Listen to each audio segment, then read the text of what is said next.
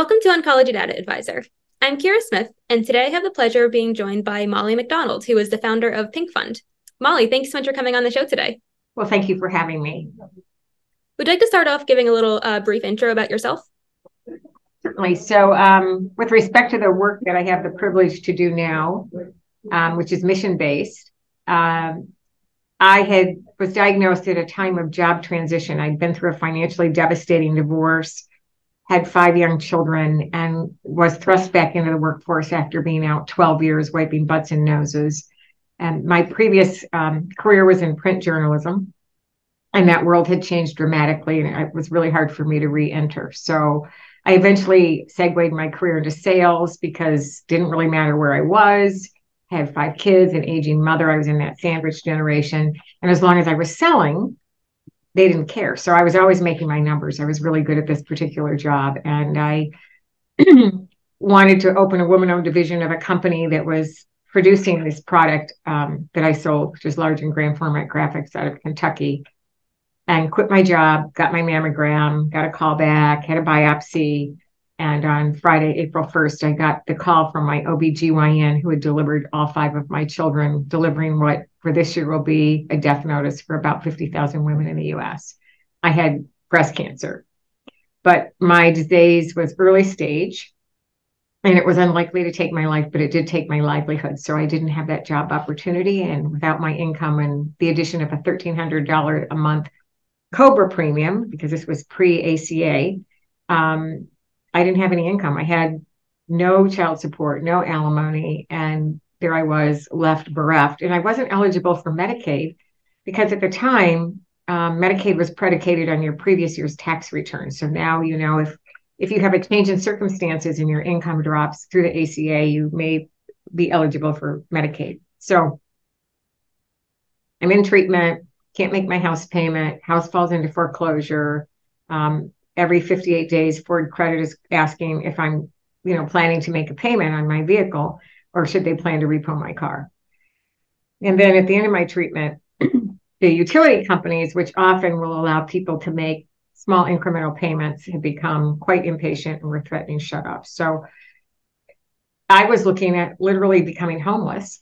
And the real sort of the Oprah aha moment that launched the Pink Fund was listening to other women in the treatment waiting rooms who had much more aggressive disease, longer term treatment protocols, inability to work, and they were concerned that their treatment protocol would outlast their Federal Medical Leave Act benefit and they would be left without a job. So they were talking about stopping treatment and going back to work. And that was it. I was like, what? So they were making a choice between their actual lives and their livelihood.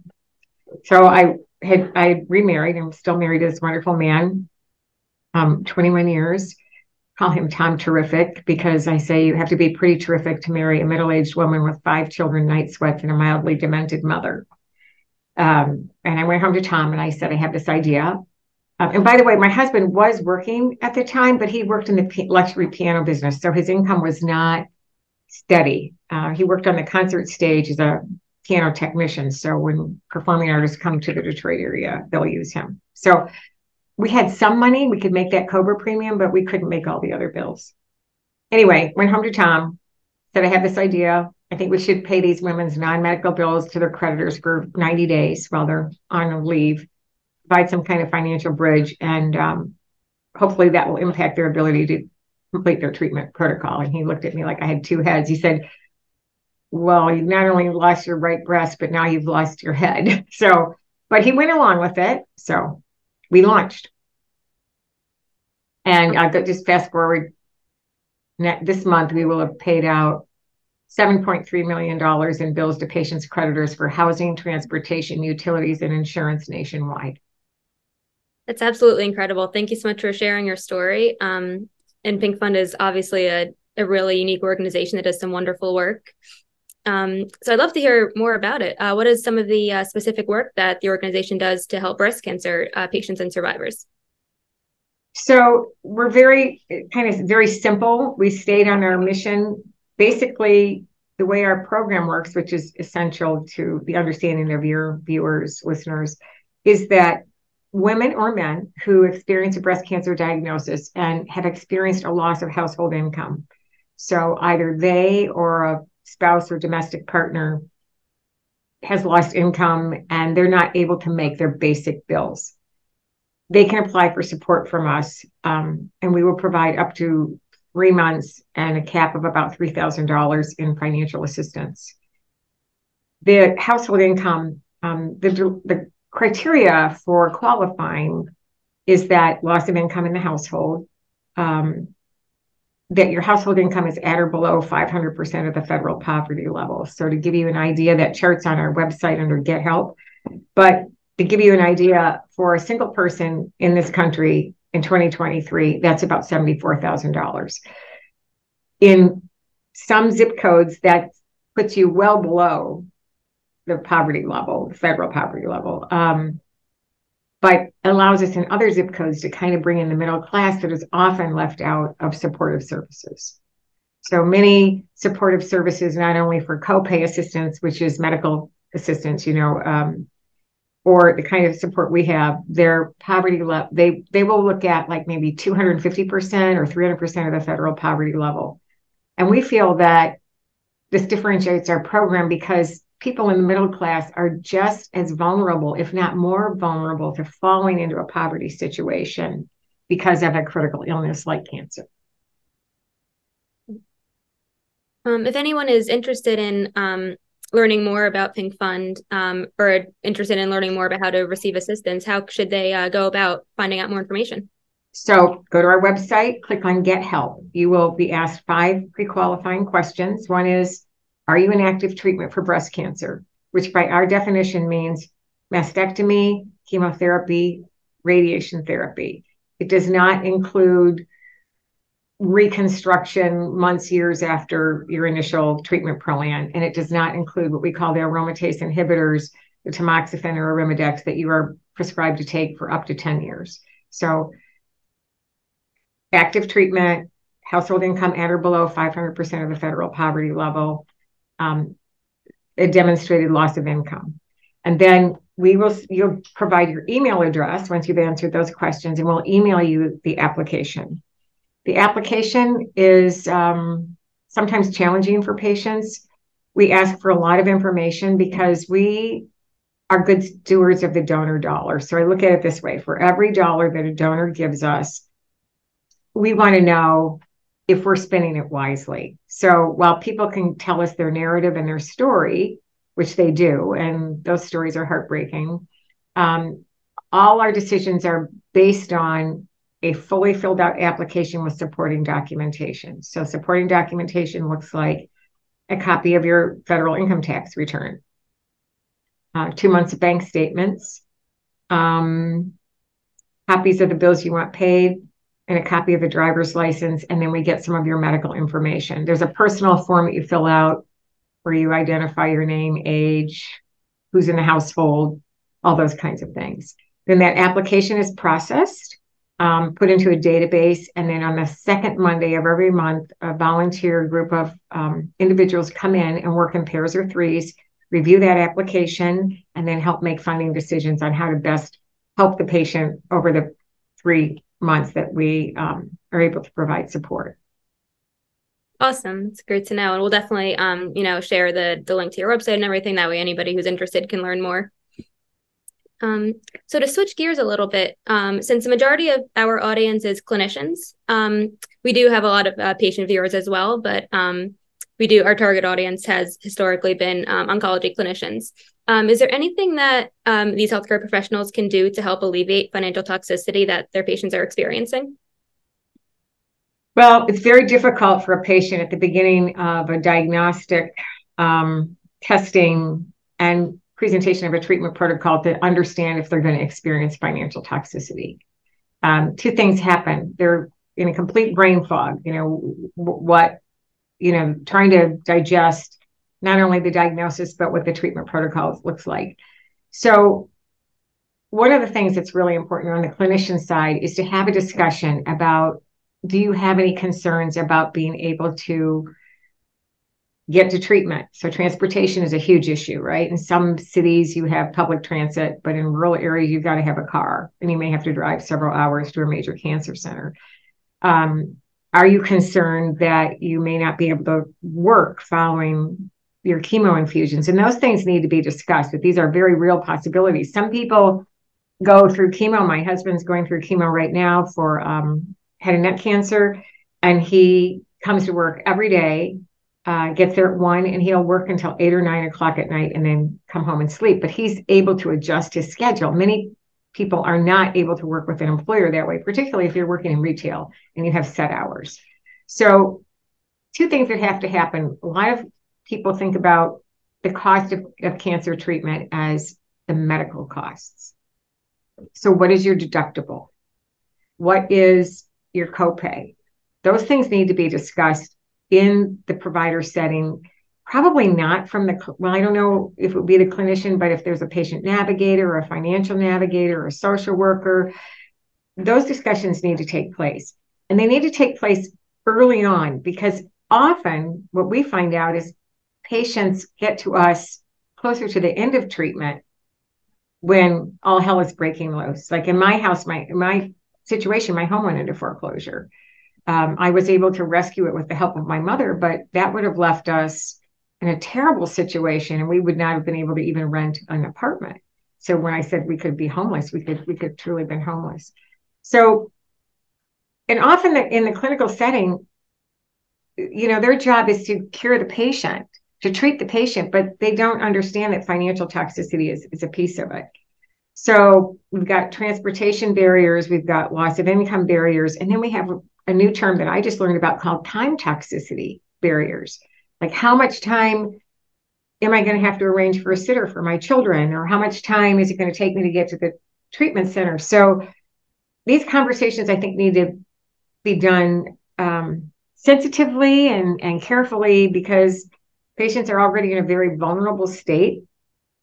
They're often concerned that if they express any concern, around not being able to afford their care that they will not receive the best care. Mm-hmm. So we've had people tell us, well, my doctor said that they could give me a lower dose of chemo so my side effects wouldn't be as acute. Well, in my mind, a lower dose of chemo might mean an increased risk for recurrence down the road. So my suggestion is, is that these conversations take place and that the patient um, who may be an introvert and also vulnerable and scared and flooded with all this emotion and can't think should bring an advocate with them, whether that be a spouse, a friend, another person who's been in treatment for cancer, somebody who will speak up for them so that they don't have to speak for themselves. Mm-hmm. And I think that's a very effective thing to do because that makes that advocate the bad guy or good guy. And the patient is just can be the patient. The other beauty of having the advocate with you in a meeting is that um, they can take notes for you, right? And then after the end of the meeting, you can review what you think you heard. And often what we're told is what the patient hears and what the advocate has written down are not the same. So, and then again, I think that you need to check in with the patient when they come in for, you know, monthly, well, I don't know, infusions along the the treatment plan, the protocol, the timeline, I think you need to continue to check in. Are you okay? Are you able to work? If you're not able to work, how much, how many hours are you losing or how much income? So that they can begin to point them towards resources. The most important thing is that treatment adherence is not impacted because of loss of income. Mm-hmm. When treatment adherence is impacted and you leave that chemo chair, they, they, that patient is not going to call you and say, I'm not coming to chemo today because I can't get there. They're too embarrassed. So now you have a chair that's left. You have a provider setting that they're not able to bill on that. I mean, it, it becomes a whole holistic problem. So just checking in on the financial well-being of patients and caregivers along the treatment protocol is best. So while the Pink Fund works exclusively in the breast cancer space, we know, of course, there's all kinds of uh, disease states for cancer, right? So one of the other national organizations that's a great one is um, Cancer Care. Mm-hmm. So they'll provide other resources, but financial support. Triage Cancer is a fabulous website for all kinds of things legal. and insurance. So, and they also, both of those organizations list resources. Um, and then on this medication assistance side, probably your clinicians know about this, but there's the Patient Advocate Foundation, Patient Access Network Foundation, and HealthWell are the three big ones that can help with medication support. And we know that they call it, you know, you all know it's called prescription abandonment, where you know the prescription is filled, um, but the patient doesn't pick it up because they can't afford the copay. Great. Thank you. Those are all really helpful resources and um, definitely great ones that clinicians can help share with their patients. Um, so my final question for you is, uh, since October is Breast Cancer Awareness Month, uh, what are some of the, are there any messages you would like to share with either uh, patients or clinicians in hopes of raising more awareness of financial toxicity? So we kind of call October Breast Cancer Unawareness Month. And I don't have my ribbon here, but we kind of turn that pink ribbon upside down is to show a sign of distress. So people are very much aware. I believe that one in eight women will be diagnosed in the US with breast cancer in his her lifetime. That about 2,000 men will be diagnosed. That's something that people are very much unaware of is that men get breast cancer and men don't check their breasts. You know, unlike women who are told to feel it on the first and know about their breast health, if a man feels a lump, he doesn't think anything of it so often until it's maybe really bulging out or uh, weeping, they don't get checked. So I would say that that's something to really do more education around, and we'll be doing that in November at Pink Fund. The issue around financial toxicity is it's not just insurance copays and deductibles. I think it's really that lost income. When those things all collide, that's when life begins to fall apart. And I like to wrap this up in, with one thing. I describe your life as a Jenga tower. So if you've ever played Jenga with those blocks of wood, right, and you get a cancer diagnosis, regardless of what type of cancer, immediately the foundation of your life is rocked. And that middle block is not the one that's pulled out. It's the one on the right or the left. And then you find out that that insurance plan that you elected had a very high deductible, but you never thought you'd get cancer. It wasn't in your family. You had no knowledge of any genetic predisposition to, get cancer. And oh, by the way, it's November and that deductible is going to reset in January. So things are, you know, your life is full of holes and, and you've sat with your treatment team and been told, you know, you probably aren't going to be able to work two or three days after chemo. You may have to take time off. So now we've got high deductibles and lost income and no work and what do you tell your employer so but what i say is your your life is starting to do this. You know it's swaying.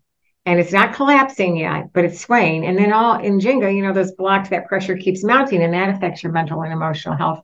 So organizations like pink fund come along and we don't fix this problem permanently. We we come along like scaffolding. We're, we're trying to hold you together for a period of time and hope that we get you through the treatment protocol and on towards survivorship, and that we can also point you to other resources to cobble together more support.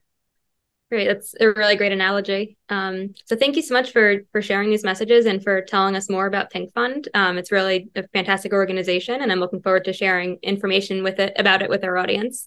Um, Thank so- you so much. And if anybody has any questions or concerns, we have a community outreach manager uh, Rosalind Sample, but you can email info at thepinkfund.org. And she will actually produce um, Zoom or Teams meetings for you and your teams to learn how to fill out our application and to find out other resources for your patients. Awesome. It's great to know. Well, thank you so much again for, for sharing all this today. It was really great talking with you. Thank you, Kara.